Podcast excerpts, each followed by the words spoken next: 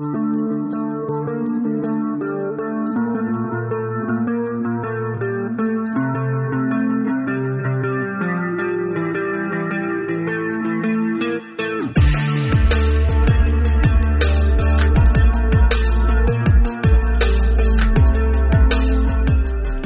and welcome to the Voices of Freedom podcast. I'm your host, Dennis Gill. And if you are new to the podcast, welcome. I hope you will find out what we are doing is both informational and entertaining at the same time. And if you are a return listener, thank you for your continued support. Either way, if you'd like to find out more about what we do here at the Voices of Freedom, if you'd like to find out how you can help us by contributing to the project, uh, you can go to our website at www.americansinwartime.org. That's www.americansinwartime.org. Also, while you're there, you can peruse all of our interviews, uh, at least all the ones that are online, and about three quarters of the interviews that we have done, which is a little over 620, 630 interviews. About three quarters of them are available currently on our website and soon all of our interviews will be available. Um, we just have to edit them, get them looking good, and then we post them up on our website. We also post our interviews on YouTube and Vimeo, uh, so you can find them there. And of course, our podcast, where we are taking select interviews and we are turning them into a podcast for you to listen to on your way to work, on your way to the gym, while you're at the gym, or just doing things around the house.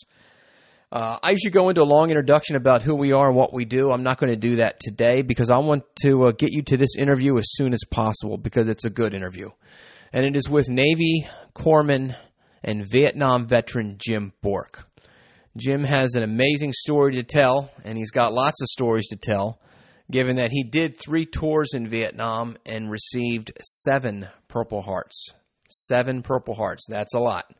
Um, you see a guy that maybe gets two or three, and and and that's it. They're sent home. Uh, but Jim, over the course of three tours, received seven Purple Hearts. One of the stories he tells uh, about receiving one of those Purple Hearts was a night when he was in a foxhole and found himself confronted by a enemy soldier. That enemy soldier stabbed Jim three or four times Jim was able to get his knife and end the fight by killing that enemy soldier. Um, you can imagine you're in a foxhole at night, you can't see anything, you can just hear stuff going on around you, and the next thing you know, there's an enemy soldier with you inside that foxhole and he's trying to kill you. So that's the kind of experiences that Jim has. That's the kind of experiences that he will relate during his interview. So, without further rambling from me, I want to give you the interview with United States Navy Corpsman and Vietnam veteran Jim Bourke. This is Greg Pass with the Americans in Wartime Museum. Today's date is August the 6th, 2015, and I'm conducting an interview with Jim Bourke in Nokesville, Virginia at the Tank Farm. Sir, would you please give us your full name, your date of birth, and where you were born? Uh, James J. Bourke II. Uh, I was born in Sheridan, Wyoming, 24 February 1947. And what war did you participate in? Uh, Vietnam. Do you have any other military veterans in your family? As a matter of fact, my mom, my dad, my uncles, my grandparents, my wife, uh, my aunt, they're pretty much a military family. And um, why did you enter into military service? I was born in Wyoming. I wanted to see the sea. So, as a matter of fact, uh, my dad had me was trying to prep me to go to the West Point, and we had a big argument. And I said no. I said uh, I want to go in the Navy. So, behance me, I went to the Navy. And um, you were enlisted. Right. Right. And where did you enter into training, and what was your uh, MOS? Well, I entered training in San Diego, California, in 1965, August, no, January, July, July, and uh, I went in as a high school hospital recruit, so I became a Navy hospital corpsman. And Navy hospital corpsman has NECs instead of MOSs. So by the time I got through with my career, I think I had something like five NECs which was different different stages for my career. Uh, operating room technician. Uh, I was a field Marine Force corpsman. I was a Navy Independent Duty Hospital corpsman. So, whatever specialty you picked up, you received an NEC for it. Now, when you you're, so you're a young man at this point. Um, Pretty much so. were, were, were you planning on do, ma- making a career out of this, or were you just hoping to spend four and get Ab- absolutely not. I was planning on getting out after four years, uh, going to nursing school. And uh, what kept me in the Navy, to be honest with you, was after my first four years, I'd never been to sea. So before I got out, I went and seen the high school, the uh, career counselor. I was stationed in St. Albans in New York. I told him, I said, I'll make you a deal. I said, I'll extend in the Navy for two years if you can get me a ship so I can see what the Navy's really like.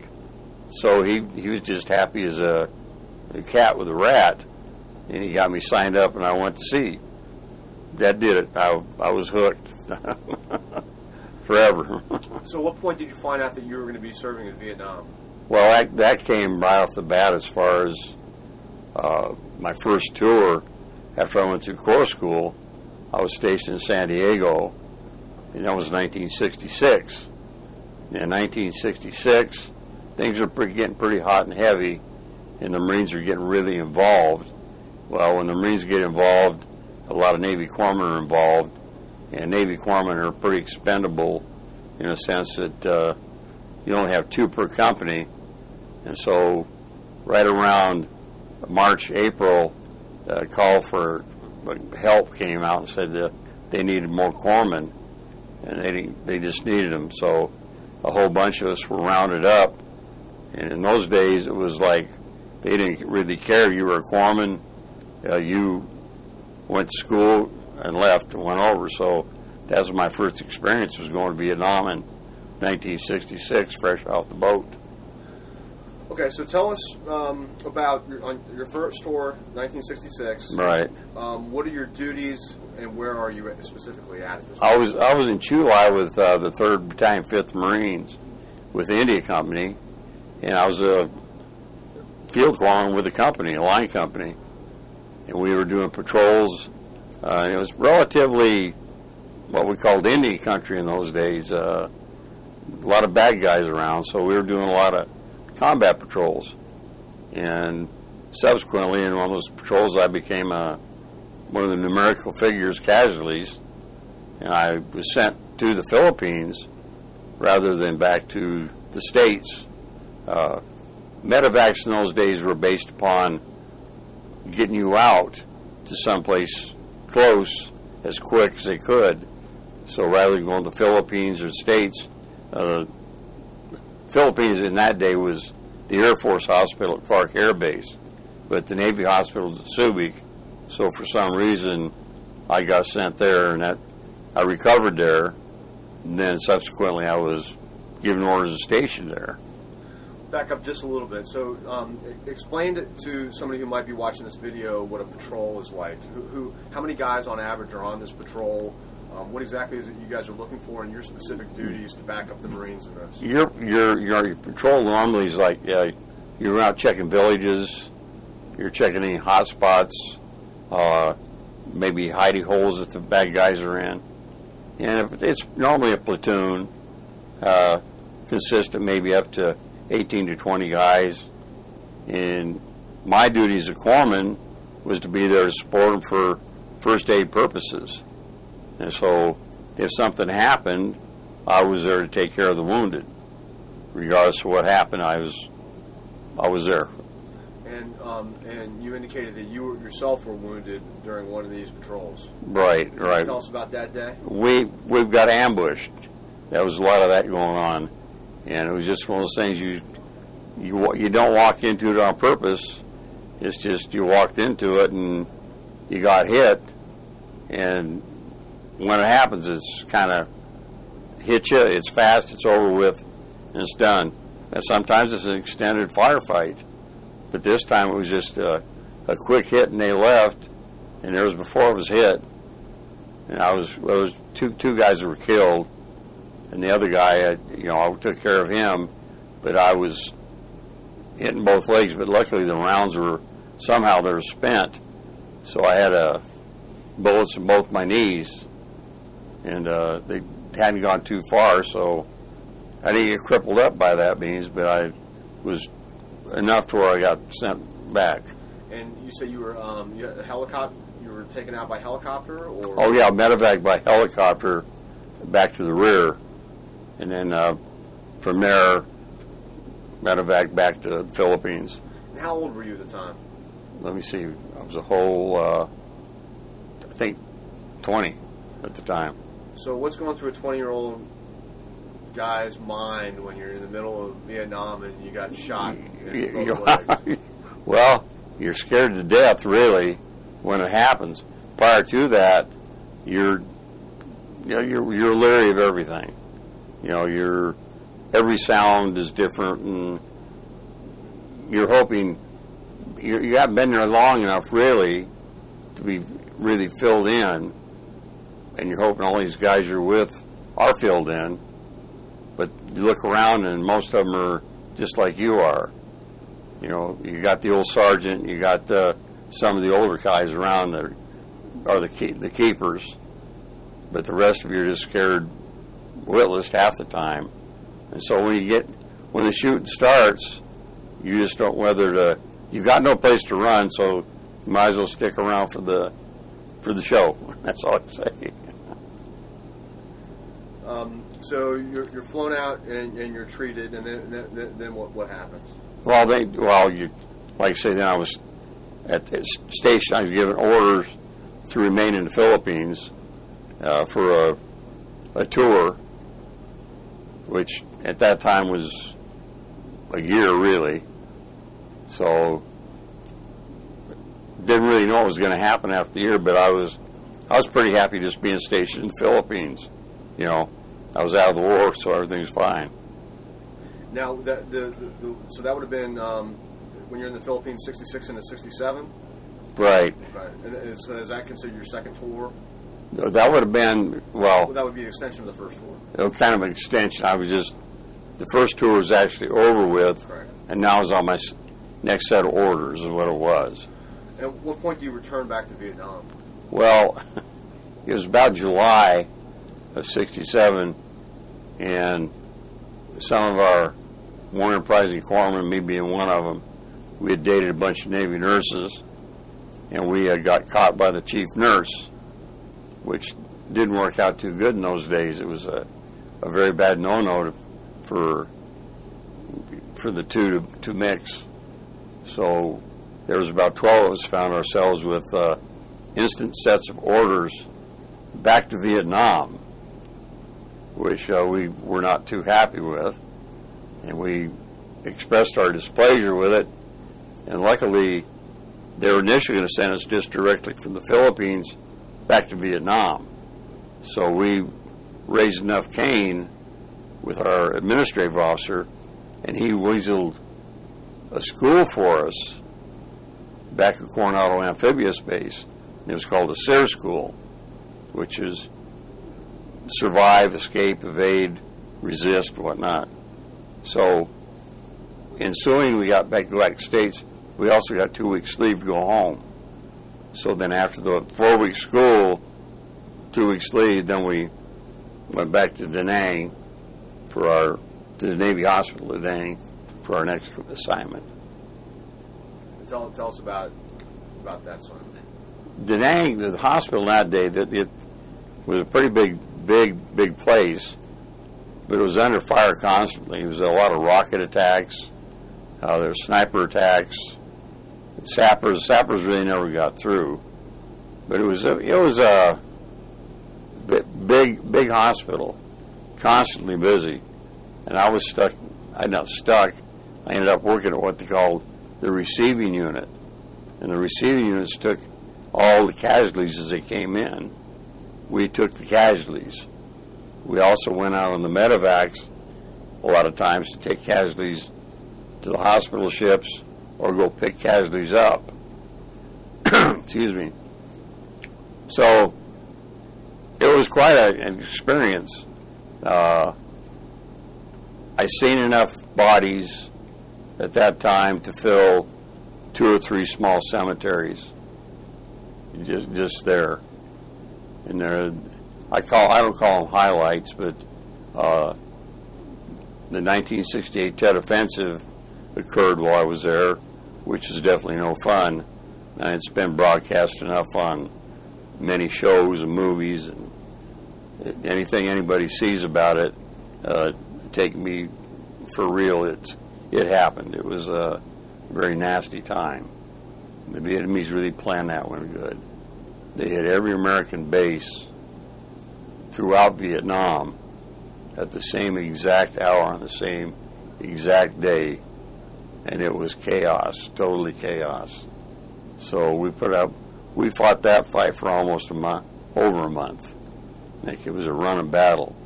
Uh, we also went through the the siege of Sanh, which is what I I considered the Marine Corps Alamo up north on uh, the borders at DMZ, and uh, we just had all kinds of operations going on constantly.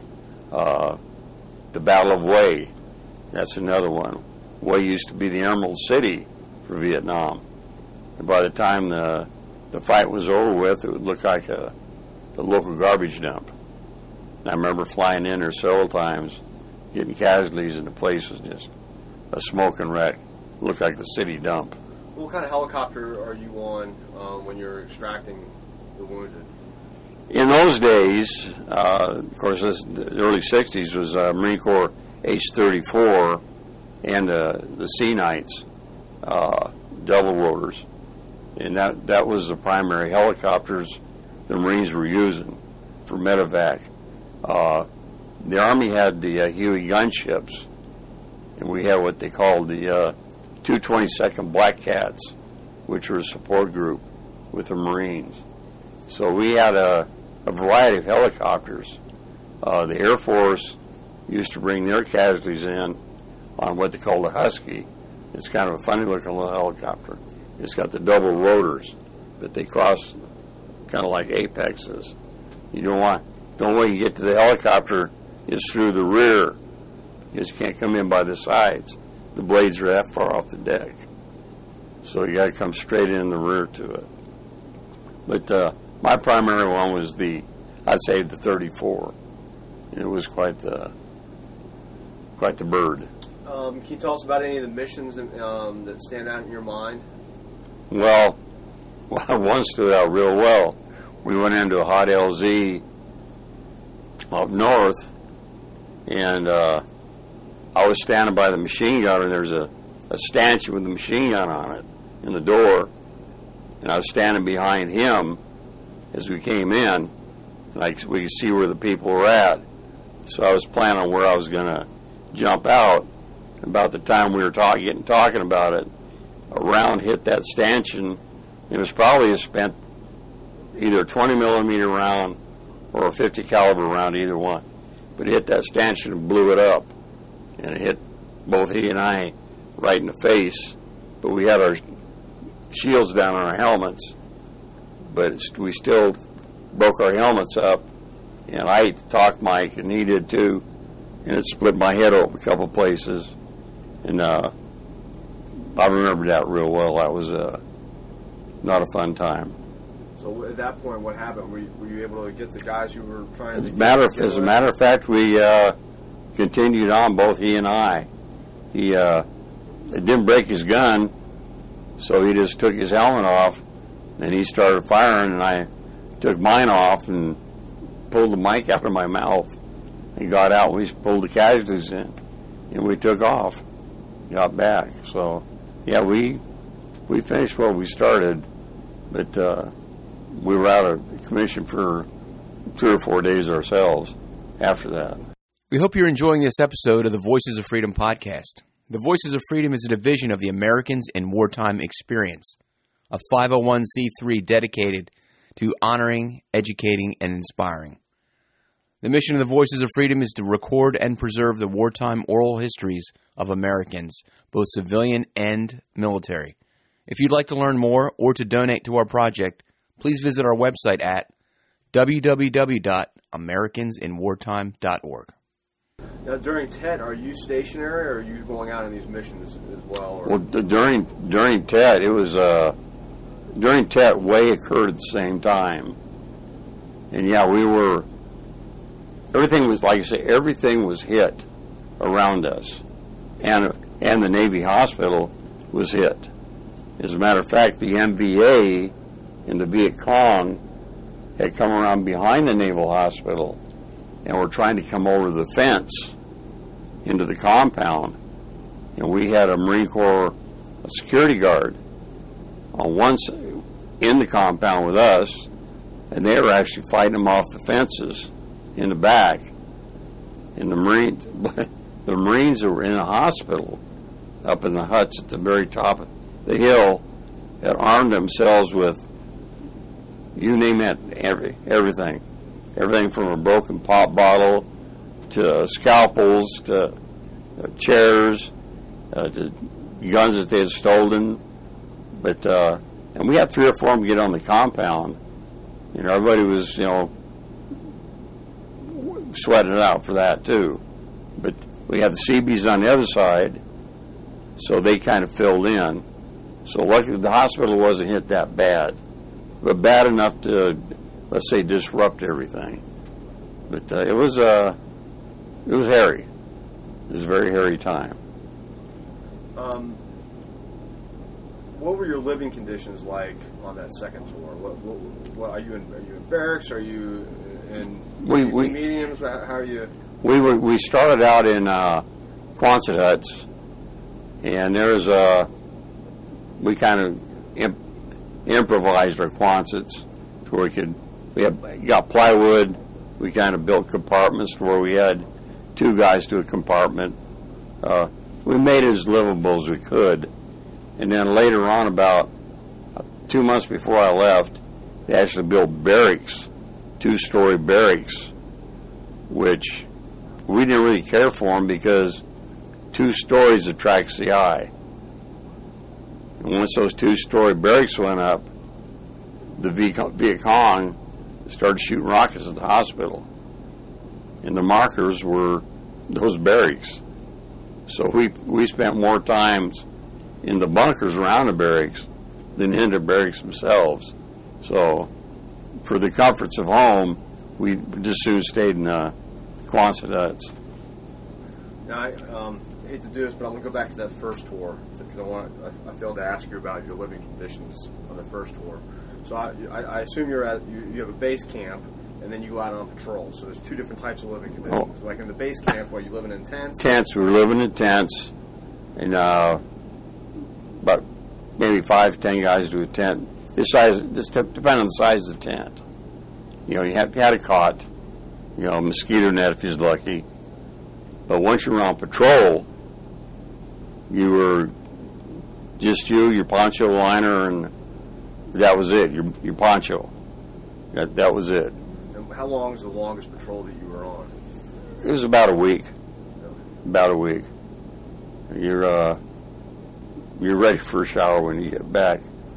In fact, uh, we used to. You don't like to really walk into the uh, rice paddies, which we did all the time, because they it's kind of dirty after a while. There's a lot of uh, night soil, human waste that they use for the fertilizer. So we try to find a stream to get into after we had to wade through one of those. And he prayed for rain.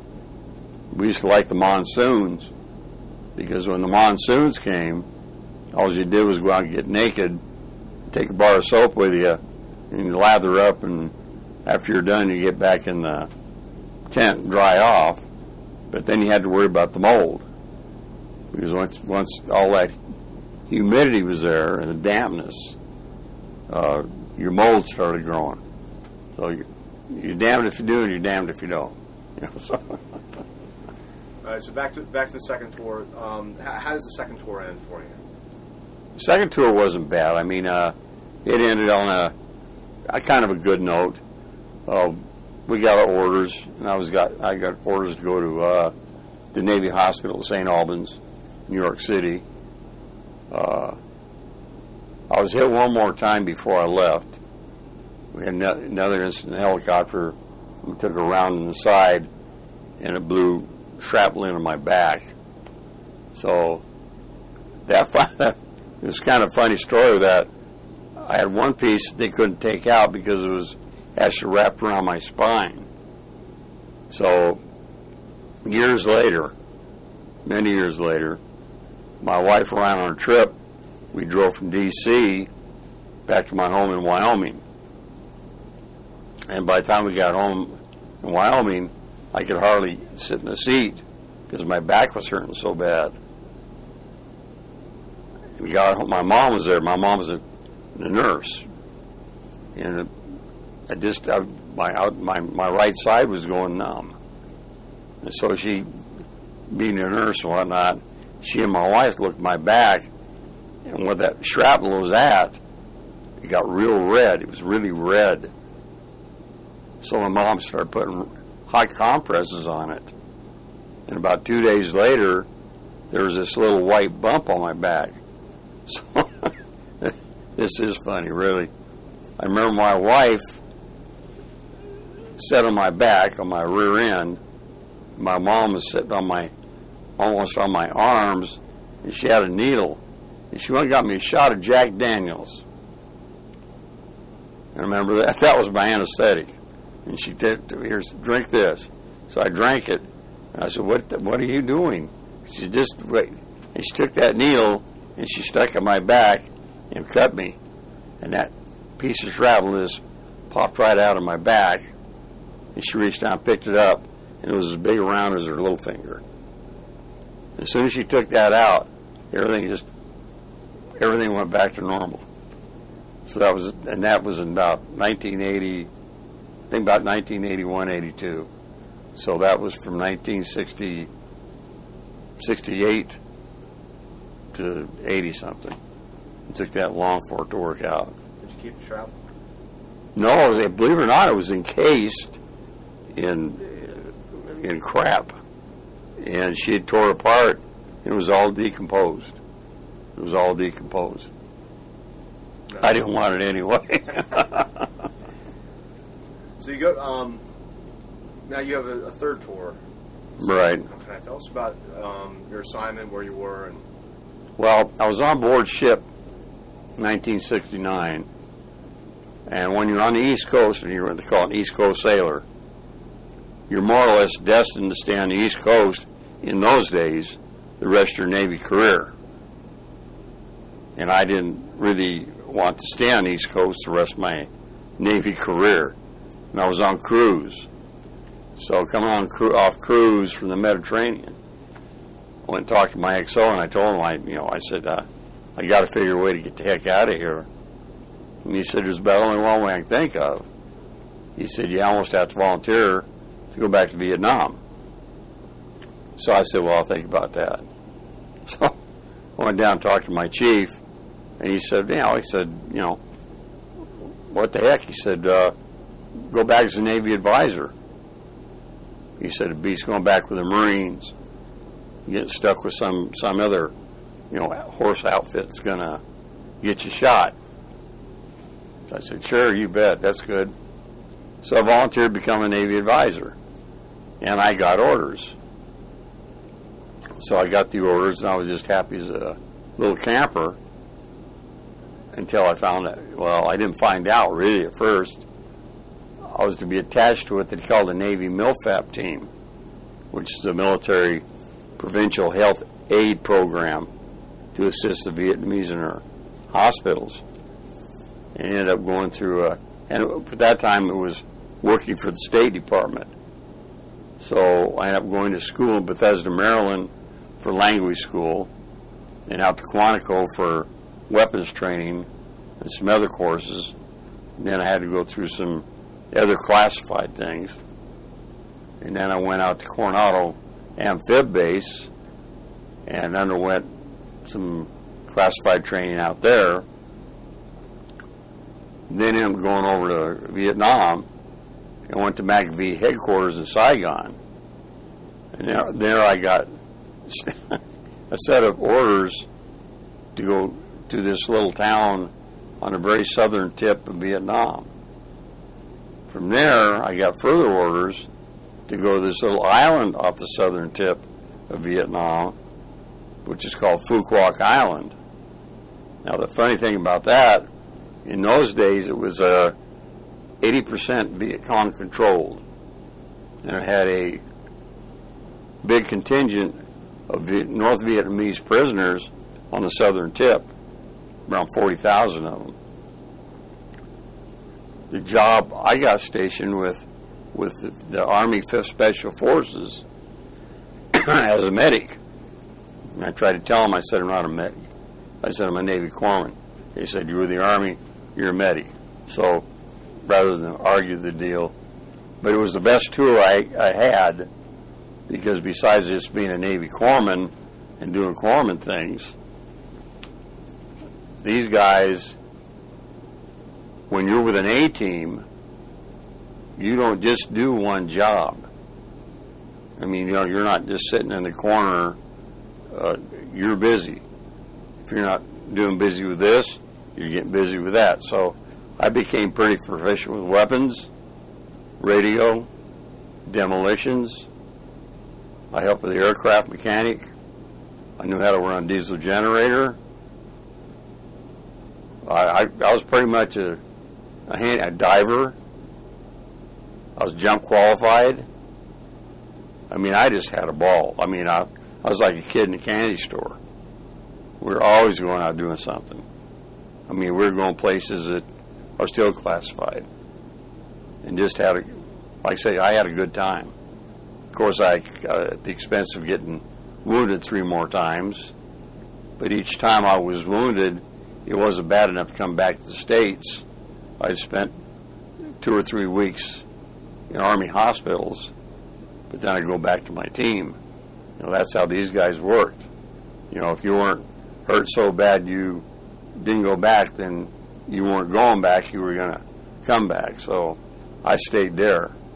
But I had, you know, I had a set of orders. A lot of people find this hard to believe, but our team had orders.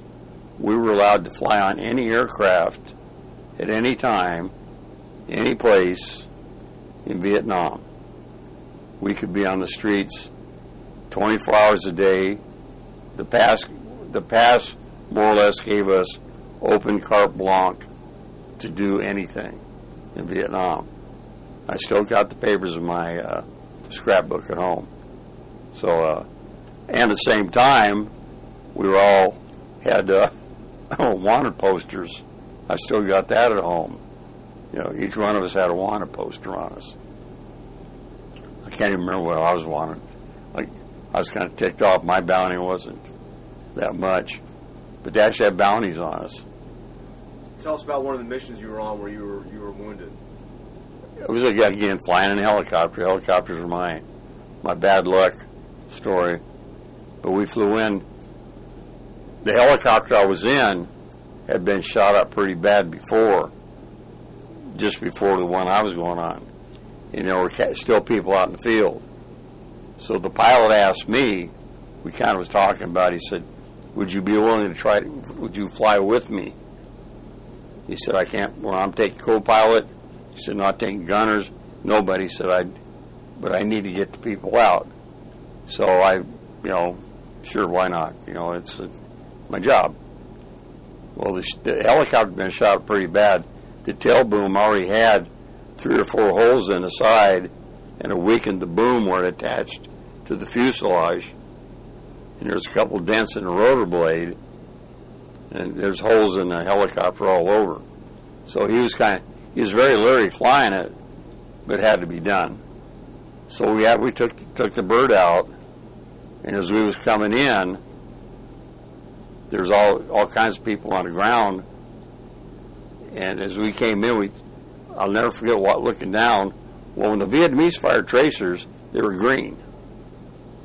I'll never forget seeing those green tracers coming up through that helicopter. I had a couple of them just pass right through my flak jacket and ricochet off me, the flak jacket.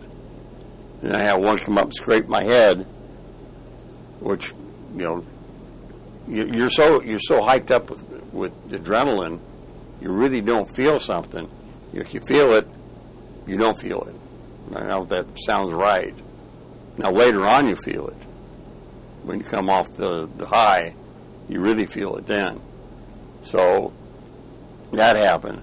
I got nicked, nicked in the arm, but that you just blow that off. So we got on the ground, picked the casualties up, landed that helicopter. We got out, and the tail boom fell off. We no sooner was on the ground, out of the helicopter, had the people off, and he and I were sitting there shooting the bull, and that boom just went boom.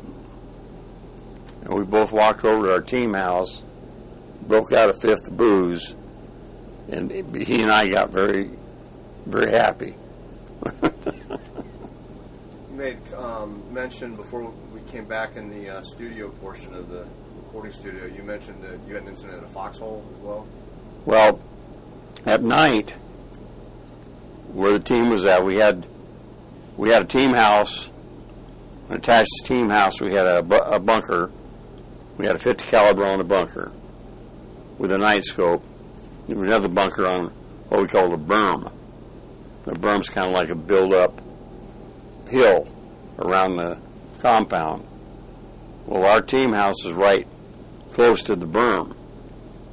Well, the Viet Cong, a lot of times, would make probes. They would come in.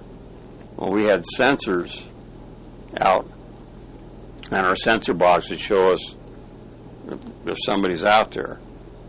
You'd be, of course, it's always black as it's dark. And at nighttime, the scope, you could pick out images, but they weren't like you see in the movies now, where it's available with night vision. These were very hazy. Like a starlight. Uh, in starlight was starlight, and it was green. It was a hazy green. And then if anybody would light a light around you, it would distort the whole thing. So one night, our major told us, he said, he wanted everybody out in our holes. Well, we all had foxholes built right off the berm, right behind it, to where the, the berm was actually firing port for us. We just step out of the, the hole, be on the on the port. Well, one night I was in in my hole, and our holes are about maybe ten yards apart.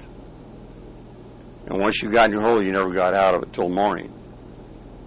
Well, one night, after we we knew people were out there, you actually hear them, and I, we just just sit there listening. All of a sudden, the body was in a hole with me. It was just like instantly you'd be, we're here, but you was in my lap. And at first I couldn't realize what, what the heck was going on. Then I knew what was going on. One of the bad guys was in the hole with me. Well, before I did anything at night, I always put my knife in the side of the hole. You know, I think I think of, he couldn't really move around as much as I could. I could get my knife out of the hole, but by the time I got my knife out, he already stabbed me about three or four times with his, but his wasn't very big. And I don't really remember what I did until the next morning when the sun came up. Well, the sun came up and I got out of the fighting hole. He was still in the fighting hole. So it was a one of those things that it happened so fast. But uh, and you don't feel yourself hurt at all. But then I started little there's little cuts all over me. So he had, but luckily he, he wasn't able to move that much, and I was so. You know, scary. Was anybody else from your wounded on, uh, on that night? I was the only lucky one. Everybody else, they hadn't even heard it. Because you didn't make noise. You couldn't make any noise at all. So it was all very quiet when it was being done. Till the next morning when y'all get up. Because they all asked me what the hell had happened. I said, well, it's kind of obvious. You know, they, they hadn't heard nothing. So I was very leery after that about getting that that hole. I did, but I didn't really like it that much. Um, any other incidents on that, that third tour that you wanted to discuss? Oh, well, I had this. We took care of the still did take care of the Vietnamese quite a bit, and I had one where this was even published before by UPS. This pregnant Vietnamese gal came in. Well, it was a difficult birth, so I had to go down and help her out. Well, she had triplets. And these little critters are about, I mean, they weren't bigger than a minute. Well, here I had these three little babies and her, and I'm trying to figure out what the hell to do with them. Well, we had we had an oven in the team house. It was a propane gas. So I lined this oven with a blanket and I put I had had my an oxygen tank for my first aid stuff. So I ran the line into the, the oven, and I had the babies all wrapped up in, in sheets, and had them in the oven. Just the pilot light on in the oven. Oven was, was cracked. Had the ga- had the O2 in there. Then we called in the Air Force Herky Bird with a, a baby team on board to come pick them kids up. Mama was fine. We had her on a stretcher, and I had these three babies. And the Air Force guys came in. They flew. We pulled them in at night because we had a landing strip there. They land. We landed by. We had kerosene filled shells, so that was the landing lights, and they would actually come in and land on a tarmac. Well, when they brought brought this team off, we were all standing there, and you have to realize we were we're not we're not the most exact GIs in the world. I think I was wearing a pair of cut off shorts, flip flops, a t shirt, a ball cap. I had my pistol on. You know, I think the other guys were dressed about the same. These Air Force people come off in full combat gear. They've got incubators on this thing. They want to know who's in charge. Well, the major points at me. You can't you can't tell he's a major. I mean, he's standing there just looking like the dirt bag like the rest of us. And he said, "Well, he is," pointing at me. He said, "Well, where's the babies?" And I said, "Well, come with me." I said, "I got them in my incubator." So they they come over to the team house. Now there was a couple of nurses, female nurses. There was a, do- a uh, pediatrician. There was a couple of other medics. So they come over. Well, they brought their incubator with them. Well, we had we had our our jeep, and as of course that was our only transportation. So they had to walk and run with us all the way to the team house. They got over there and they wanted to know where the babies were. I'll never forget. I pointed at the at the oven, and these two nurses just like the crap. They said, "You're kidding me." They said, "No." I said, "They're in there." So they opened it up, and the babies were in there, and they were they were they were as snug as bugs and rugs. And these nurses just, I mean, they were pale. They just knew that I killed these kids. They got them out and they put them in the incubators. They're just going all over them. And I, I just stood there, you know, like, well, we'll take them, you know, like I've done all I can. Well, after they sit there screwing around, they finally decided to take the babies and go. So we took Mama, Daddy, all the rest of the family, and put them all on the, the bird too. So they all took off and went to Saigon. I thought, well, that was the last of that crap until I had this UPS reporter come in. Well, a couple of weeks later, know what, what I'd done. I said, well, what'd they tell you? They said, well, they gave me this cock and bull story about an oven and this and that. And I said, well, yeah. So I showed him everything. So next thing I know, it was in the paper. You know, it was about. I thought, well, here called bacon babies. You know. So, um, it was three total three tours. Yeah. So, um, can you can you describe um, when you returned home, whether the first, second, or third tour? Did you ever run into any type of conflict with with uh, people back home with the anti-war sen- sentiment? Did you ever run into any of that? You, you know, I'll be honest with you, Greg. When I came home each time, I guess I had to be, have been lucky. When I, came home the first time, was only because I was coming home from the Philippines. I just went straight home to, to Wyoming. Now, sure, Wyoming is is not in the main mainstream of world politics, or we we had some some, but I was never confronted with any things that I knew many of my friends were confronted with. As a matter of fact, the last tour when I came back, I flew into uh, San Francisco, and I had a layover one night, and I went. I don't know, telling the story, but I went to a bar.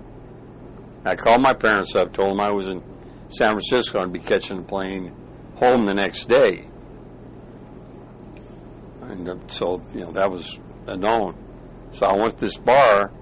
Well, I got myself kind of tanked. Well, I got pretty well tanked where the bartender said, You ain't going no place, and he called the cops. So I just knew I was had. Well, luckily I had my, I was wearing my dress blues. Well, I had my hotel key in my front pocket in my jumper. So the cops came in at the bar, and I, I didn't want to try to talk to him because I could hardly talk.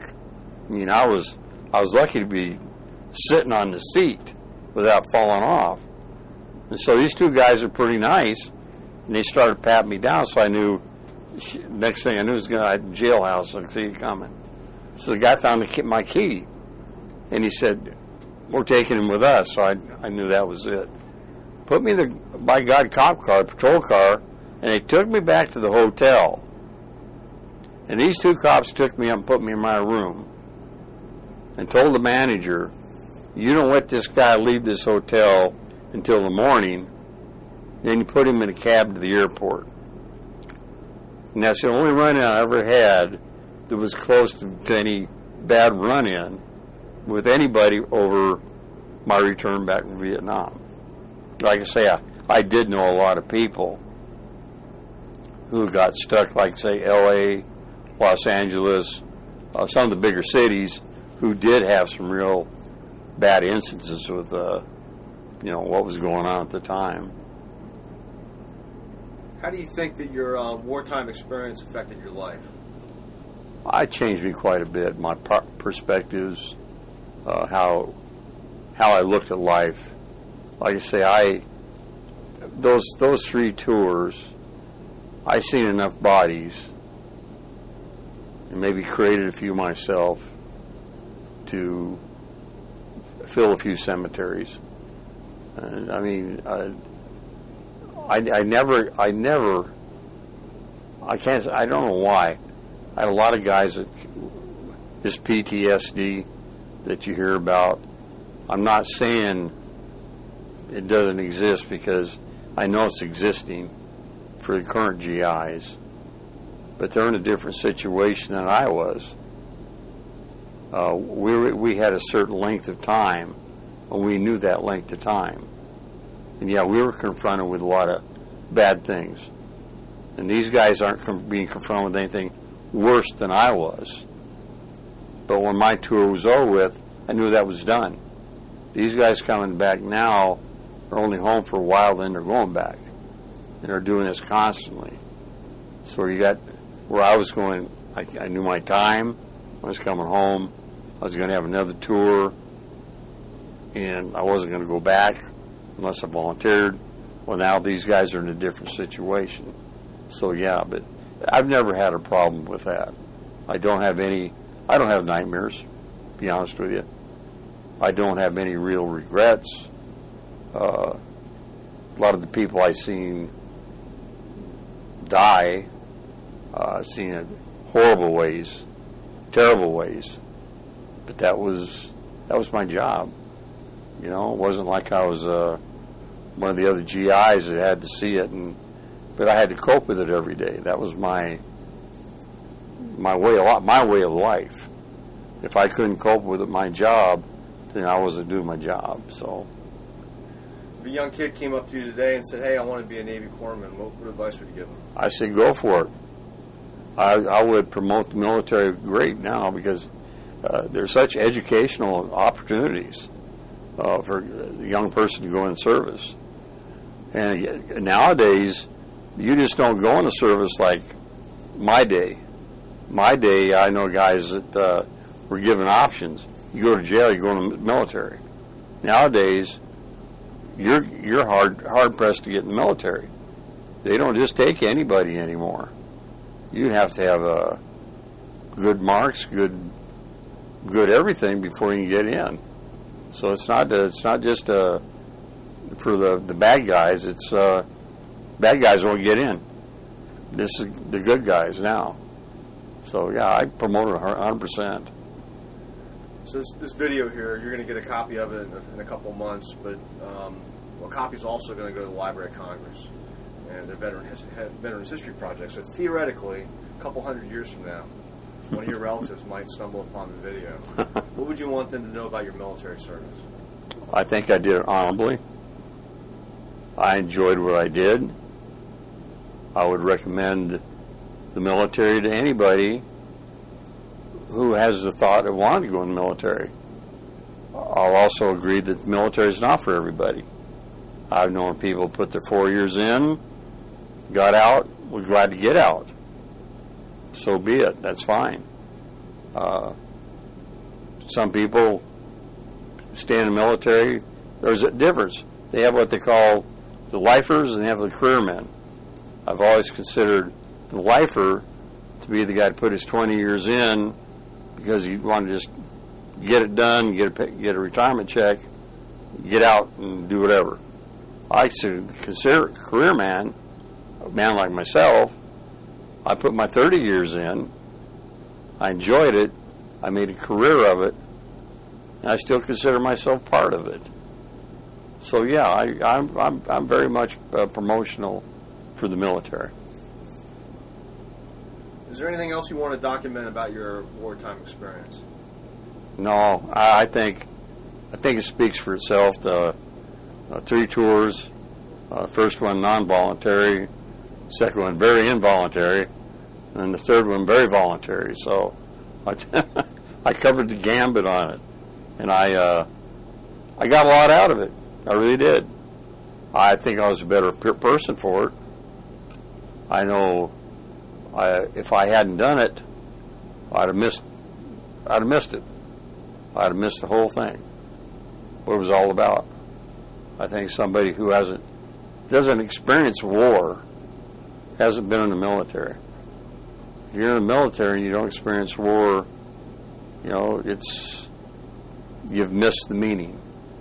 Military's military is about war. That's that's the name of the game. Well, on behalf of the Americans in Wartime Museum, I um, thank you for your service and thank you for coming in today to uh, tell your story. Thank you very It's much. been great to meet you. You bet. You too. I hope you enjoyed this interview.